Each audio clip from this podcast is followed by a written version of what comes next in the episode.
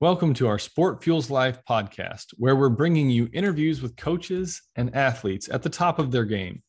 This is a community to support coaches, athletes, and fans who share a passion for making the world a better place through athletics. We are your hosts. I'm Megan. And I'm Scott. Welcome to Sport Fuels Life. Have you ever experienced anxiety going through a transitional period in life?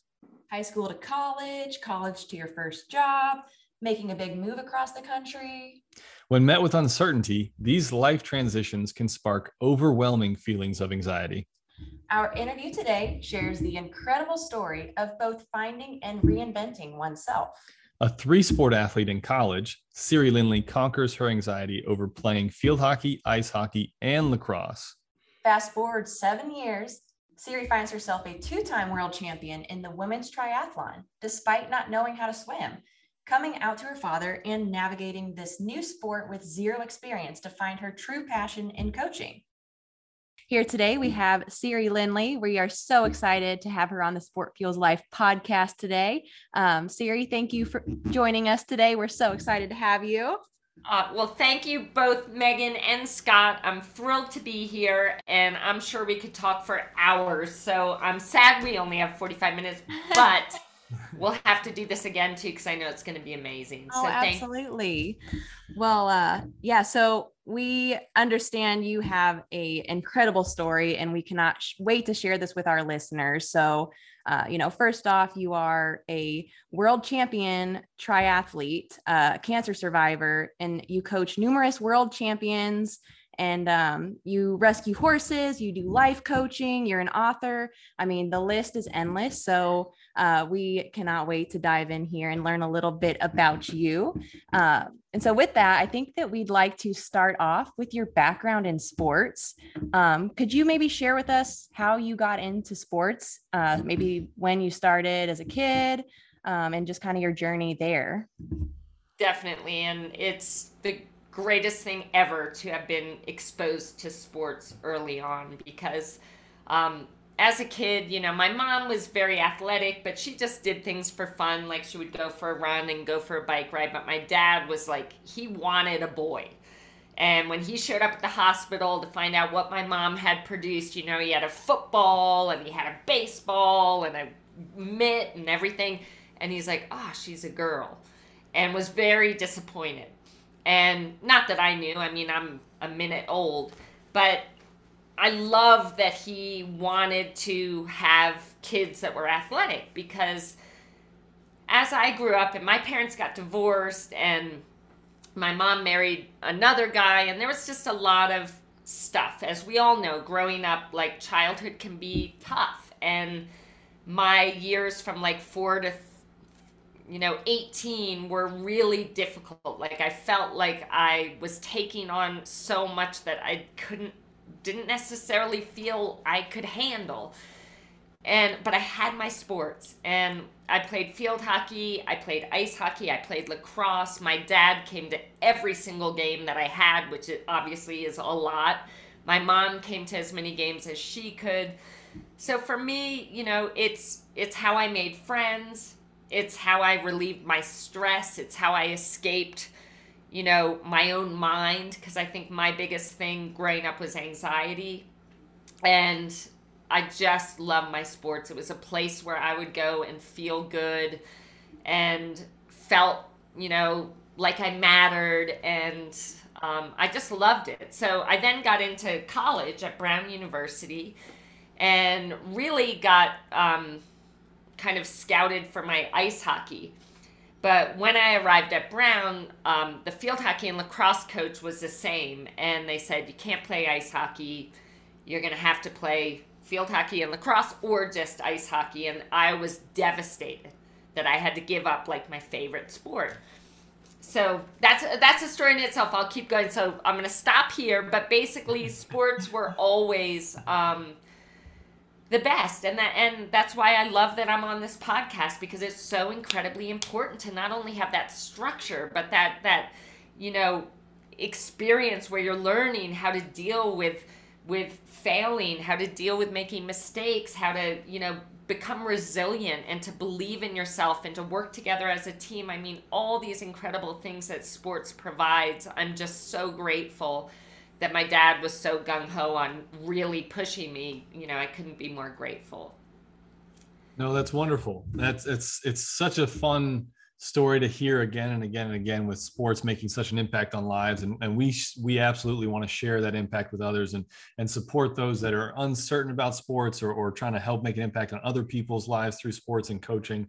Um, so real quick w- before we get into too much more about college or uh, what's something that you decided uh, made a big difference uh, from another person, a coach who made a big impact in you when you were going to high school, or even maybe your first college coach when they made you make that tough decision? Um, what's something that you just remember and still take with you from from that experience at a young age? Well, I think I'm thinking of this for the first time thanks to your question, Scott. I think that even my coach in college telling me that I had to make a choice and it's not what I wanted, it was heartbreaking for me but it kind of does prepare you in life for those moments when you're going to have a huge decision to make. You know, choosing between two different job offers or choosing between two different colleges that you get into.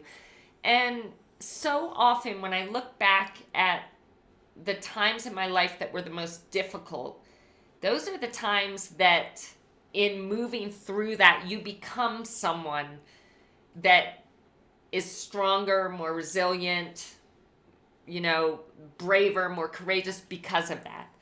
And so I think that moment, you know, realizing that in life you're going to have to make some hard choices. And eventually, you know, for three years, I just played field hockey and lacrosse. And then I was like, you know what? Maybe I can do it all. And I kind of took a chance on me and I told my coaches, I'm going to play ice hockey. And she said, well, well, I won't tell you the conversation we had. She was not happy about it.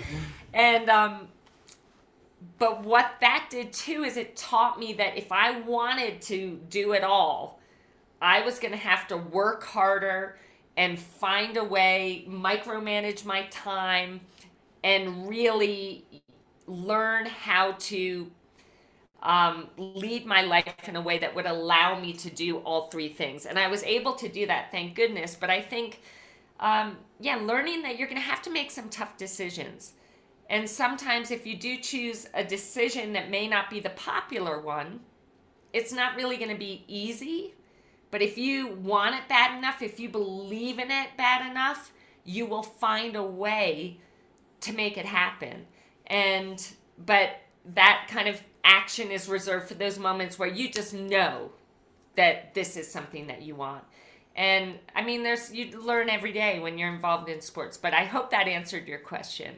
No, absolutely. I mean, the, the challenge of making a choice is something, especially today, I think a lot of people struggle with because there aren't as many opportunities um, to push people to make choices faster. You kind of have so much time, or it's okay to do nothing more than making a choice and standing for something nowadays. So, uh, I, yeah, I love I love that answer. Absolutely. And I think it's believing so often we we do what has been done before you know and at brown nobody had ever played three sports. And i thought to myself well just because it's never been done before who's to say that it can't be done in the future? And i think that's where um, my kind of desire to want to take on the impossible and believe that there's a chance in taking that step there, that gave me more confidence in the future when I decided I wanted to do things that, you know, were kind of unheard of, at least in my circle. Um, yes, so I think that's important too. Is is understanding that you are so much more powerful than you could ever imagine, and don't just aim to do what's been done before. Dream big and if it really matters to you if, if there's a real strong reason why you you are determined to make this happen like believe and go after it and try and find a way and you never know you may just get there. Now that's yeah it, the message again just echoes championship mentality and a great mentality for what you've done and, and how you achieve that. Now, i do have to have to question and pause. Did, what was some of the bigger struggles was because i know you had a little bit of an issue in college athletics. Was that before or was that after you decided to do all three sports? And how did you kind of balance and and work your way through the struggles that you had in college athletics? Yeah i think the biggest thing that i'd been struggling with probably from like age 10 all the way through college was anxiety and fear. And you know, on the outside, it looked like I had it made. You know, I'm going to this amazing school, I'm getting good grades, I'm a three sport varsity athlete. But on the inside, like I was slowly dying. Like I just, um, I felt so terrified in my own skin. All I was thinking about is everything that I didn't want to have happen. You know, people I love dying or going away or me getting sick or, you know, all these things and I just couldn't get out of my own mind. And I felt like a crazy person. And in those days, nobody spoke about anxiety. Nobody spoke about OCD, which is what I had. I mean, I would have to prepare to go to practice like 90 minutes minimum before I actually had to leave because it would take me like an hour to leave my room putting my socks on and off, on and off, flicking the lights until I could get some horrible thought out of my mind. Like I felt like I was crazy. And there was nobody to talk to because nobody ever spoke of this stuff.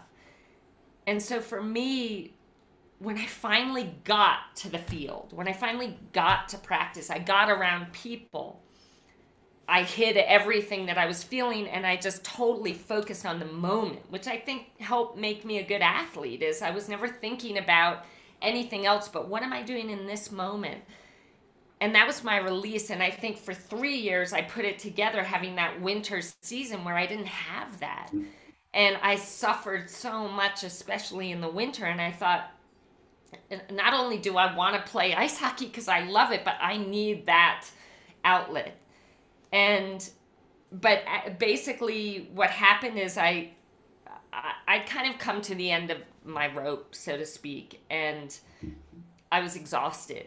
And i felt like i just i don't know how much longer i can continue to show up pretending that everything's fine when inside i'm dying. And it was at that point when tony robbins who's one of my he is my greatest mentor I started finding his first book and he had cassette tapes. And there was one line that just changed my life, and that was where focus goes, energy flows. Simple, simple sentence that shouldn't have had such a huge impact, but I thought to myself, like, I'm the only one that can change my experience of life right now. Me. Like, I would sit there and say, Oh, I hope I'm going to have a good game today, or I hope I'm going to as if like it was all predestined and I'd get lucky to have a good game or not. Like I, I felt totally like I had no control over my life. And what I realized through reading his book was that I'm the conductor of my own symphony of life.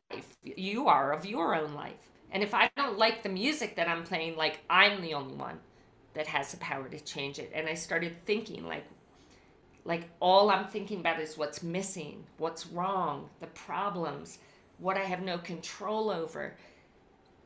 No wonder I was miserable. No wonder I was creating a tragedy in my own mind. And, and I just needed to shift to, in as many moments as possible, focus on what I have this great school, this athletic ability, you know, uh, uh, I can get good grades and study these at this amazing school. I have friends, I have a family that loves me. Focus on that and focus on solutions, not the problem, but let's get out of the problem and focus on all positive solutions. Let's focus on what I love and, and what I want to create and who I want to be rather than focusing on what I don't want to have happen, what I fear and focus on what I have all the control over, which is my own experience of life in every single moment.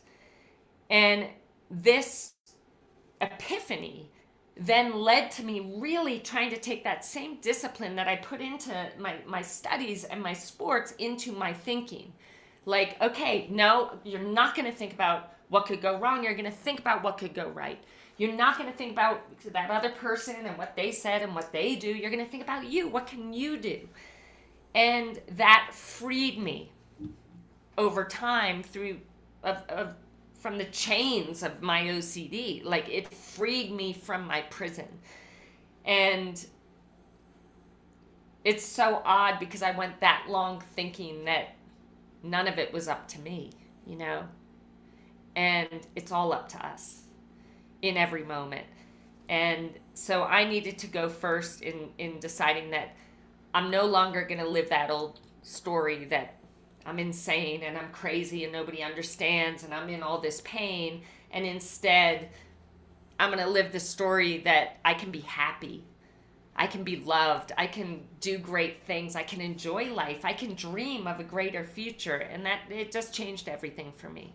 Sorry, you guys. I can go on and on and on. You're like, okay, I'm on question one, and there's like 80 to go. Oh gosh, no, don't stop. No, we, we are absorbing everything here and I'm taking so many notes and learning so much and I love love it because it's so relatable and it sounds like college for you was a huge time of growth um you know especially mentally and emotionally and as you worked through those challenges sports was also something that kind of helped uh distract you in a positive way to kind of pull you into the present moment. Um so I guess my question for you would be how was your transition from being in college and going, you know, participating in sports to having that? Meanwhile you're coaching yourself. You are talking to yourself and you know through tony robbins as your mentor but overall you are the one who's making those changes coaching yourself on how to think how did you transition from being in college and being a part of these teams to then no longer being a part of those teams i think the first thing is understanding that I'm the most important teammate that I have. And learning to trust her and learning to feel safe with her, learning to appreciate her. And one of the biggest things is like I, I had no idea who I was. You know, I was so wrapped up in my fear and my anxiety. Like I, I had never sat down and thought, hey, what do I love? And you know, and so I realized that if I'm going to direct my life and try and change how I feel, I need to know who I am and I need to know what makes me happy. And one of the first things I discovered was that I was gay. And you can imagine at that time, it wasn't, you know, widely accepted. And I'm thinking, oh, great. like, now I got to tackle this problem in my mind at that time.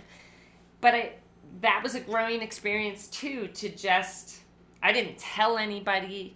I kept it to myself, but I worked through it with myself to say this is who you are and it's okay and you're going to find comfort in it. And I kind of was getting comfortable with myself because I decided I have to be an encouraging teammate here. I have to be my own biggest supporter. And it was going pretty well, except about two years later, my dad called me, and as you can kind of hear already, he was he was my hero, and he was just wailing on the other side of the phone, crying so hard he couldn't talk, and I'm thinking, oh my God, my dad's like dying, something horrible's happened. And when he finally spoke, he said, "Somebody told me that you're gay, Siri." I couldn't possibly have a daughter that's gay. I beg you, tell me right now that this is not true. And in that moment, it was like I was making a choice between my relationship with my father or my relationship with me. And I said, Dad, I'm gay, but I'm the same me. Please just love me anyway. And he hung up the phone and I didn't hear from him for two years. And for the next 23 years, maybe on Christmas, I got a phone call from him. And in that moment, you, you know, it made me feel like everything that I was, everything that I had become, everything that I had achieved meant nothing now that I was gay. Because my hero is telling me that like I can't I can't have you in my life then. And again, you get faced with these moments where you get to choose what story in life you want to live. Just like back with the OCD, there was a point where I said, I don't want to live this story anymore. You know, I'm miserable. So I changed my story. I'm going to be happy. I'm going to know what I want. I'm going to be me. I'm going to be free of the anxiety. And in this moment, you know, I could have chosen to listen to the story he was telling me, which was I'm gay. I should be ashamed. I'm worthless. I'm never going to be successful. I'm going to be discriminated against. Life is going to be horrible. I could have lived that story, but I was not willing to live that story. I'd suffered already way too much. And so, what his rejection did is it gave birth inside of me to this insatiable hunger, this determination, this drive, this this this passion to want to do whatever it took to prove to myself most importantly that even as a gay woman, I'm worth something. I can achieve amazing things. I can make a difference in this world and I can be loved. Most importantly, I can be loved by myself. And years later, like literally 10 years ago, I looked back because I'd been holding so much anger around this and so much resentment. And I thought, you know, with the people that have hurt us, if you're going to blame them for all the bad, your pain, you know, how you've suffered, you also need to blame them for the good. And what I realized in that moment is that he was exactly the father I needed him to be to become the person that I'm so proud to be today.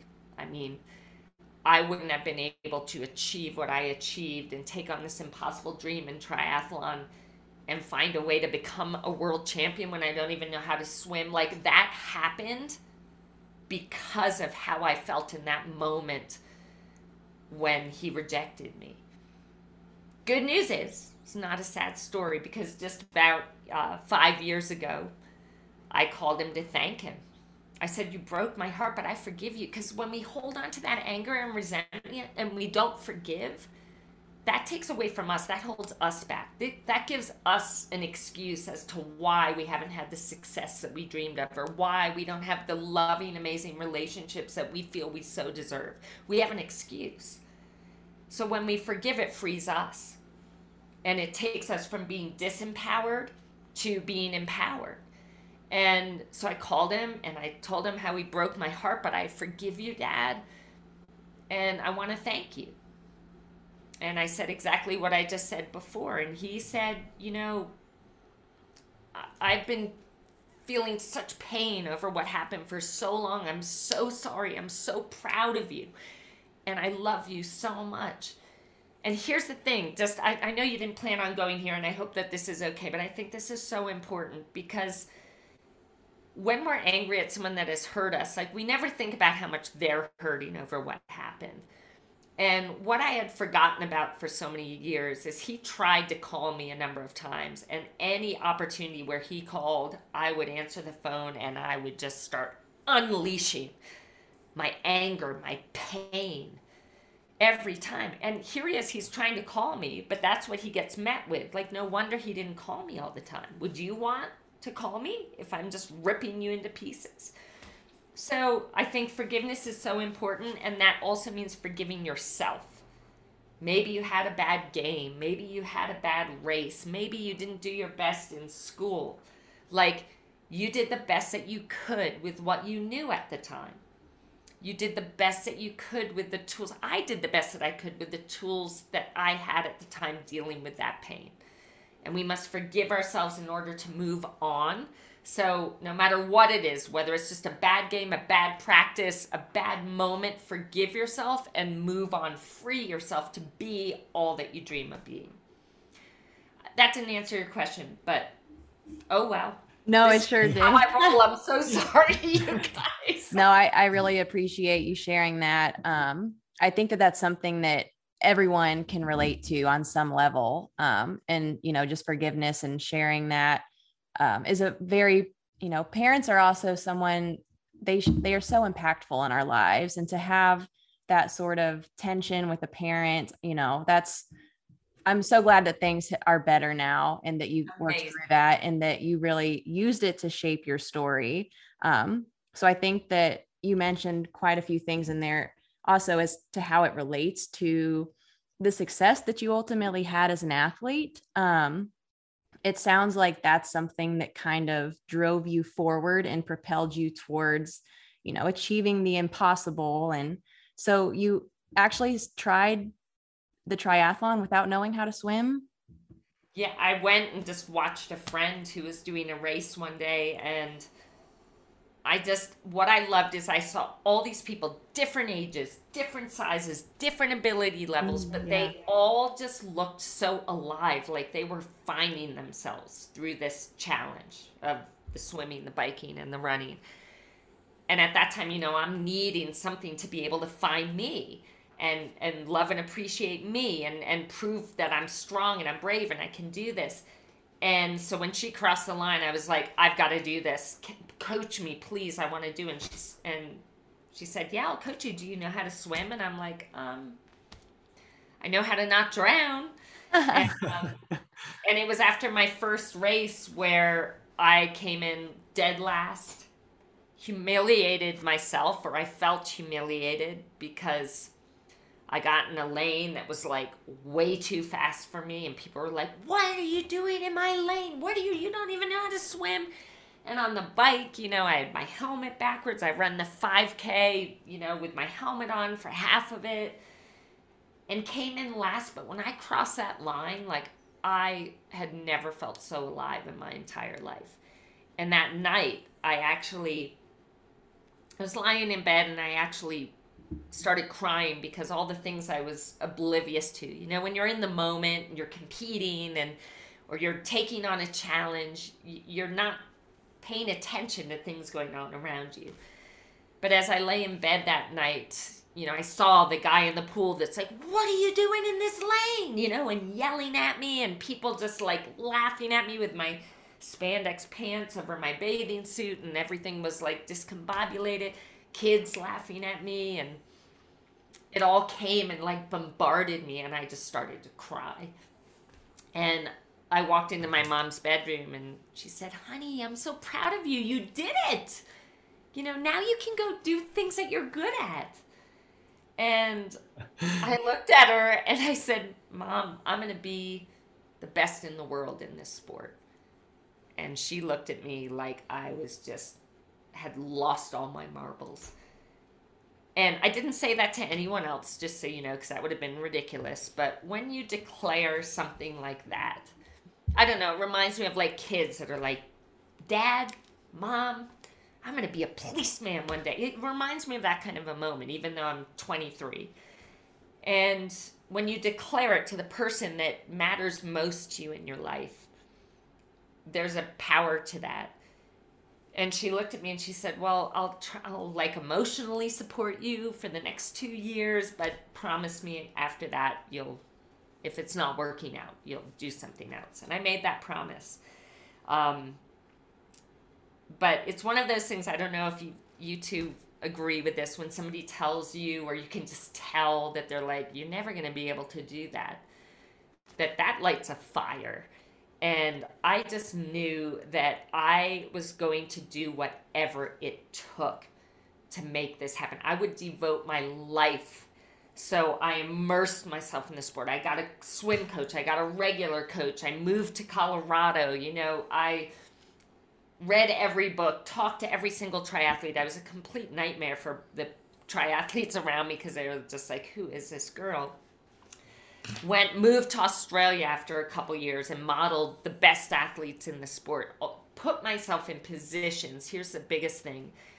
I mean, and it wasn't hard to do. Put myself in positions where I was always the slowest in the pool, the slowest on the bike, the slowest on the run, and just getting my butt kicked every single day. And as I got better, obviously, I trained with different types of people, but I always put myself in positions where I was being stretched. And it wasn't about, you know, eight years later, I became a world champion. A lot happened in between that. but it wasn't that moment that was everything. You know, you get the gold medal around your neck. It was the journey. I was able in that moment to think, wow, look what I have done. Eight years of failing over and over and over again. But then every time I failed, you know, I learned and I grew. And because of that, I made progress and I got a step further ahead. Like, you have to fail if you want to succeed, it's a part of the process. And I hate to see when people try something once and they fail and they give up. It's like, no, no, no, that's like a necessary part. You have to become someone willing to fail if you want to achieve something great. And so, in that moment of putting the medal around my neck, it was more not me thinking about that exact moment, but thinking about how grateful I was that I never ever gave up through those struggles and that I never ever stopped believing, no matter how bleak my future looked. And that's what it takes. And I want to tell that real story because if people don't share how tough it is, then if a kid's trying to take up a new sport and they're having a tough time, but nobody says that you're going to fail and you're going to be disappointed and you're going to make mistakes, then they're going to give up and think this isn't for me. Like, I want everyone to know that this is what it looks like sometimes. Sometimes there's, but I think, you know, being vulnerable and sharing the truth about what it's taken for the two of you to become as extraordinary as you are. I'm sure it wasn't all roses, right? Absolutely, Absolutely not. not. but do you share that? Like, and I'm sure you do because I get a sense of that. But it's so important for kids these days to to not just think oh to get to the top you have to be perfect and you know you're already good at it and you just get whatever it is like i just think it's so important for these stories to be told so that it gives hope to the people that may not you know be good in the first moment nobody is no, we we both have had our fair share of failing, and that's uh, in our previous podcast. Davis Robinson said, "Success leaves clues," and uh, and the clues that keep coming up over and over and over again are being willing to fail and being able to put yourself back in a position where you will fail again in order to help improve and uh, and so that's so exciting that that you say that and it, it's yeah. again to, to go from three sports in college which is tough enough to decide to do that to go through the hardships that you went through with your family and your own personal mentality of what you were struggling with and then to pick up something you've never done before and find races to be around people that would beat you in each individual section of the of the ironman triathlon it, it's like it just it hits home so well, especially because we both coach other younger athletes as well. And and uh, that story of finding um, enjoyment in the process and knowing that the process has failure to be a part of it, it just it doesn't get uh, shared enough to where it sticks to enough too many people.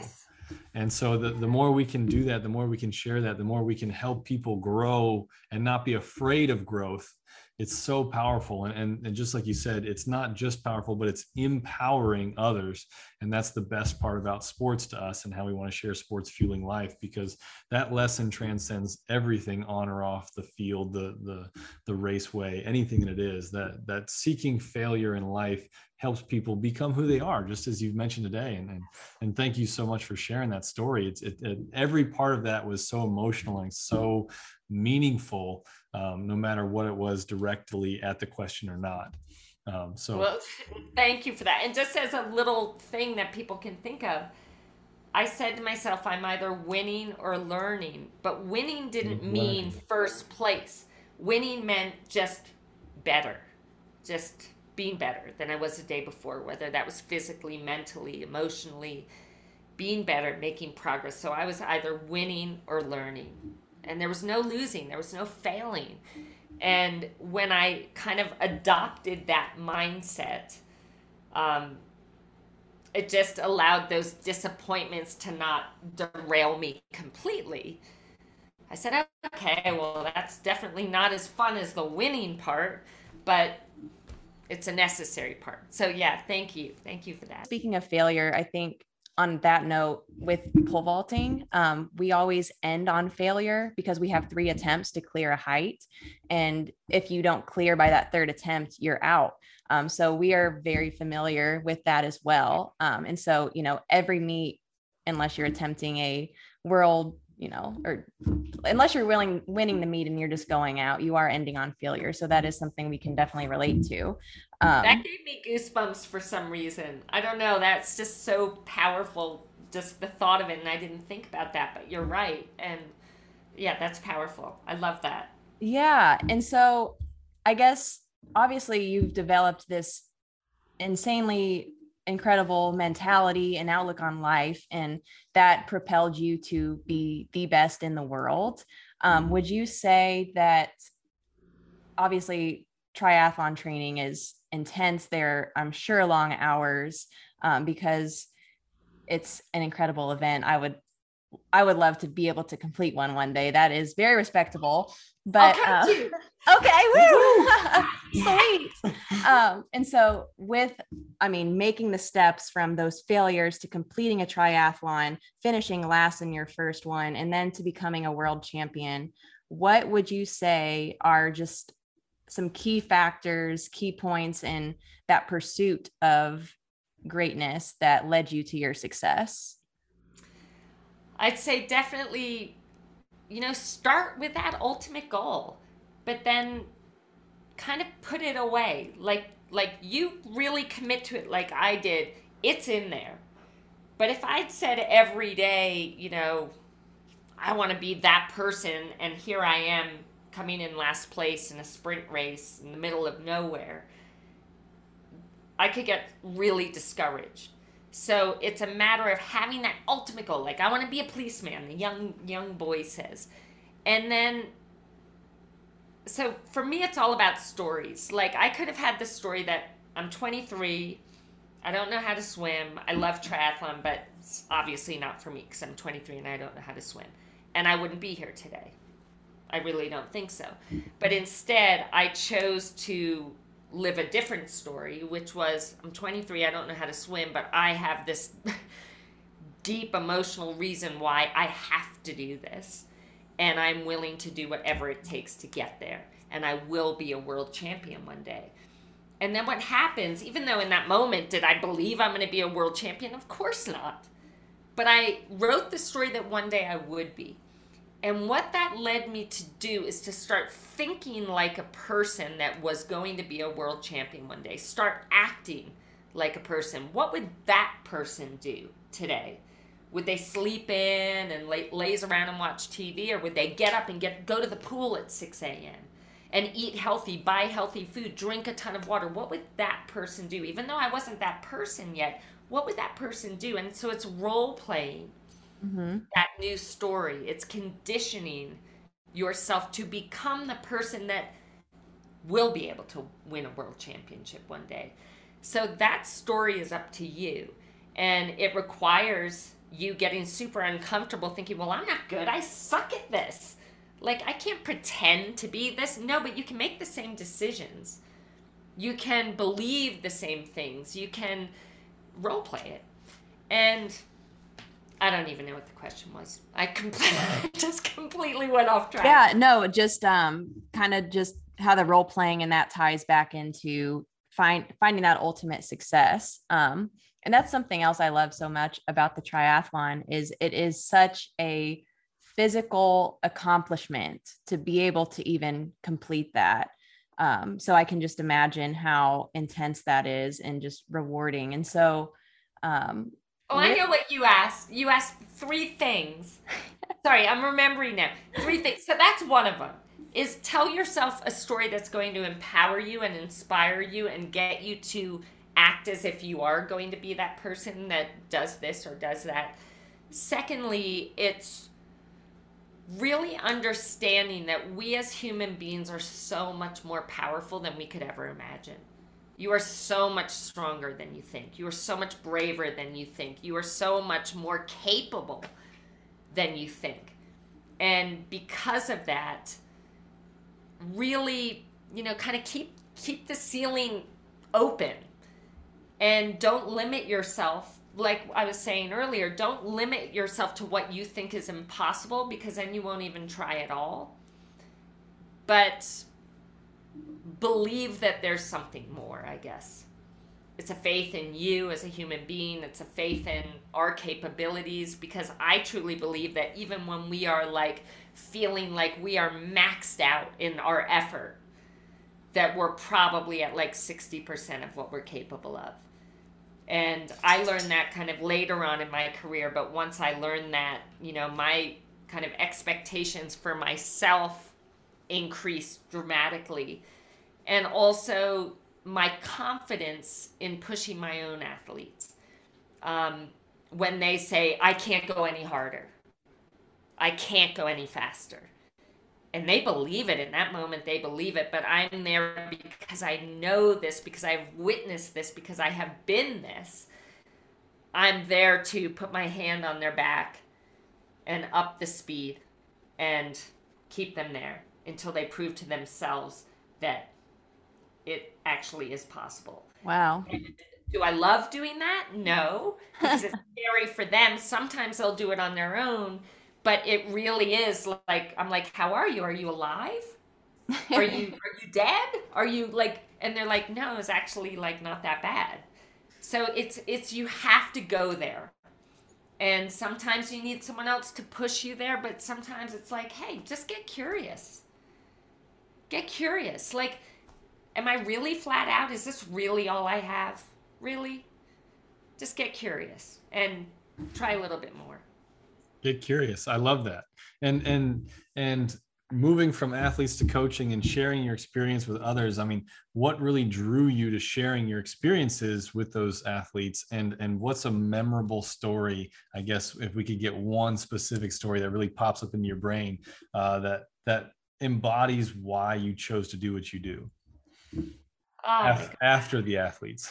yeah, you know, when I won the world championships, I was actually I wanted to retire. I found what I was looking for, and what I was looking for was a love for myself, a worthiness from within, a belief in myself, and I wanted to retire, but I actually stayed one more year because I didn't want my inner critic to suddenly say, "Oh, it was a fluke. Oh, you got lucky." Like I wanted to prove to myself that I believe that that wasn't lucky. It's me. I did it.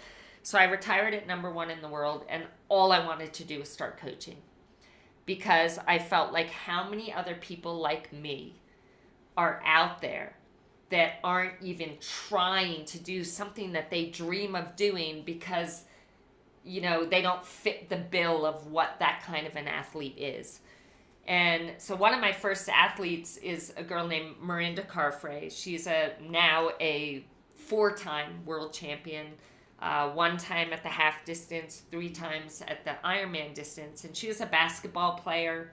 Couldn't swim. I mean, so much like me. Didn't know how to swim, and just developed. I mean, into one of the best athletes this sport has ever seen, and I guess I'm going to share a story. So, so Rinny is her name. Um, we went to the Ironman World Championship. She wanted to be an Ironman athlete. Now, I raced the short course Olympic triathlon, which is like a two hour race. You go as hard as you can until you just drop. She wanted, she said, Coach, my biggest dream is to be an Ironman world champion. And again, this comes down to our stories. Like, I thought, I've only done short course. How can I coach an athlete to an Ironman?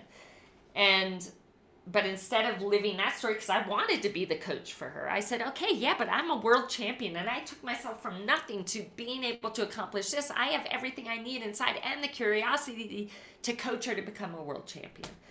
And again, it's role playing that story. Did I believe I could do it? No. But I started doing everything that a coach that could do that would do. I learned from other people, the top people in Ironman, and created my own strategy and got her on board. And eventually, first year she raced, she came in second. Everybody was laughing at us when we got there because she'd never run a marathon in her life. I'd never run a marathon, much less coach someone to run a marathon. So people were like, "Oh my God, here comes the Bobbsey twins here," you know. But she, she kind of broke the course run record. Next year, won it, and I know we're getting close, guys, but I can take this to 350. So, because I saw you getting nervous. Absolutely. Like, oh, your time. but so the second year she won it, she became an Ironman world champion, and it was amazing. The third year, she came in third, and she was really disappointed. And she came up to me and she said, "Coach, you know, I think I've just I've learned as as much as I can learn from you. I think I need to spread my wings, find some other people that can, you know, get me where I want to go." And that was another one of those moments where I'm faced with I don't matter. I had nothing to do with this. I'm just blessed to have this extraordinary athlete who found her way to winning a Ironman World World Championship. I didn't want to live that story because I probably would have just stopped coaching. But instead, I'm like, wait a second. Like, I had a huge, you know, part. I was a big part of this. So this other athlete came to me, Leanda Cave. She was already an Olympic distance world champion. And she asked me to coach her, and she said, I have one goal I haven't achieved yet, and I want to become an Ironman world champion. And I was like, oh my God, I want you to be an Ironman world champion. Okay, let's get together. I'm going to coach you. And it was so interesting because, you know, with every athlete is so unique.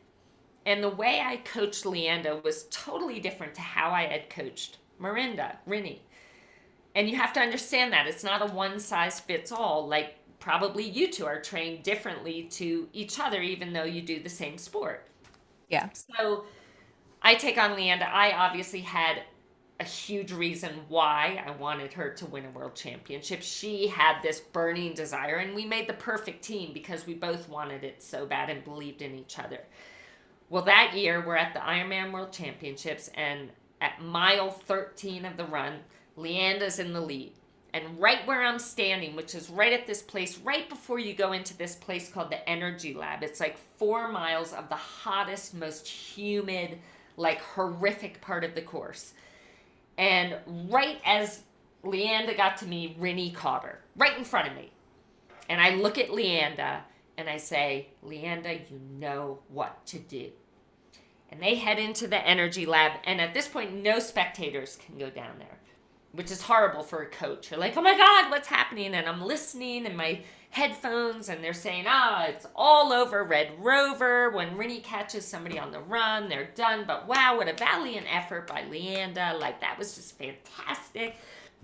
And I'm standing there, and about 30 minutes later, there's like a fog, you know, at the top of the energy lab because it's so hot in there. And I see one figure, Wow. One figure coming up the hill, and I'm like, oh my, oh my God. Like, at first, Actually, I don't think I ever thought it's not Leanda, which was bizarre because everyone's telling me, oh, it's over. Leanda will be dropped. And it's Leanda. And she's at the top, and there's no Rinny in sight. And I have goosebumps all over my body right now telling this story. And Wow. she looks at me. She's got six miles to go, and she throws her fuel belt and she says, I got this, coach. And Oh my gosh. won the world championships on that day. And it was like the happiest moment of my entire life to that point because everyone doubted her because she was an older athlete. Even when I told my last coach that I was going to coach her, he said, ah, nah, she's. Her nickname's the bird. He said, the bird's flown the coop. Her career's over. And I said, no, I don't think so. I believe in her and I want to do this. Anyway, so we won the world championship. Rinny came back to me, which I love, and we won two more world championships together. So it's wow. stories. There's two lessons here. One, never listen to if somebody for some reason cuts you from a team or seats you on the bench. Don't listen to what they're trying to tell you that you're not good enough. You shouldn't be here. You get to tell yourself the story that you want to live, and that is that I will show them that they cannot keep me on the bench. I will show them that they need me on this team. And on the other side of things, you know, you make may make some decisions in your life that you wish you didn't make. It doesn't mean you can't go back and have a conversation and say, "Hey, I made a mistake. Can we try this over again?"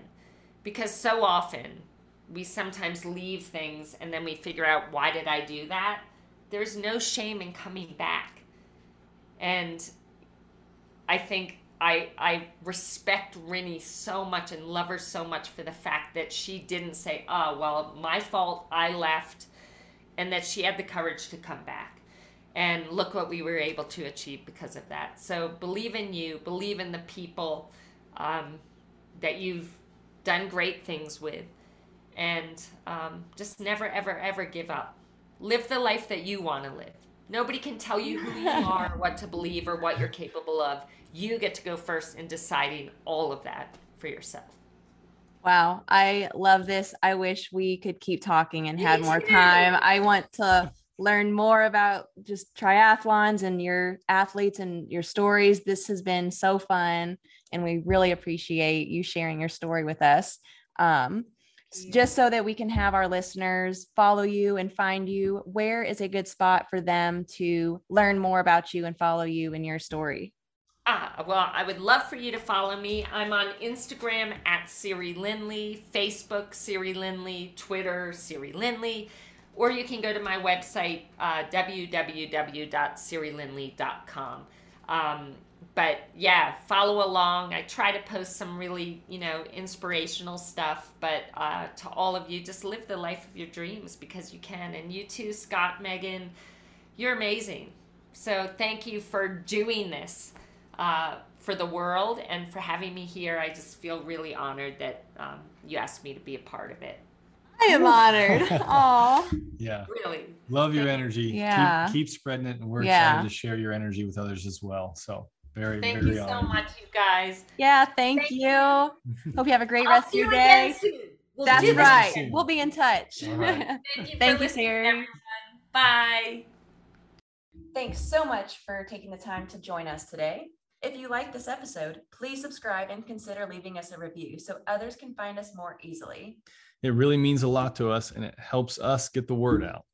We're always looking for new stories to share here on our show. If you know someone that would be a great guest, tell us their story by nominating them on our website at sportfuelslife.com. Thanks, Thanks for listening.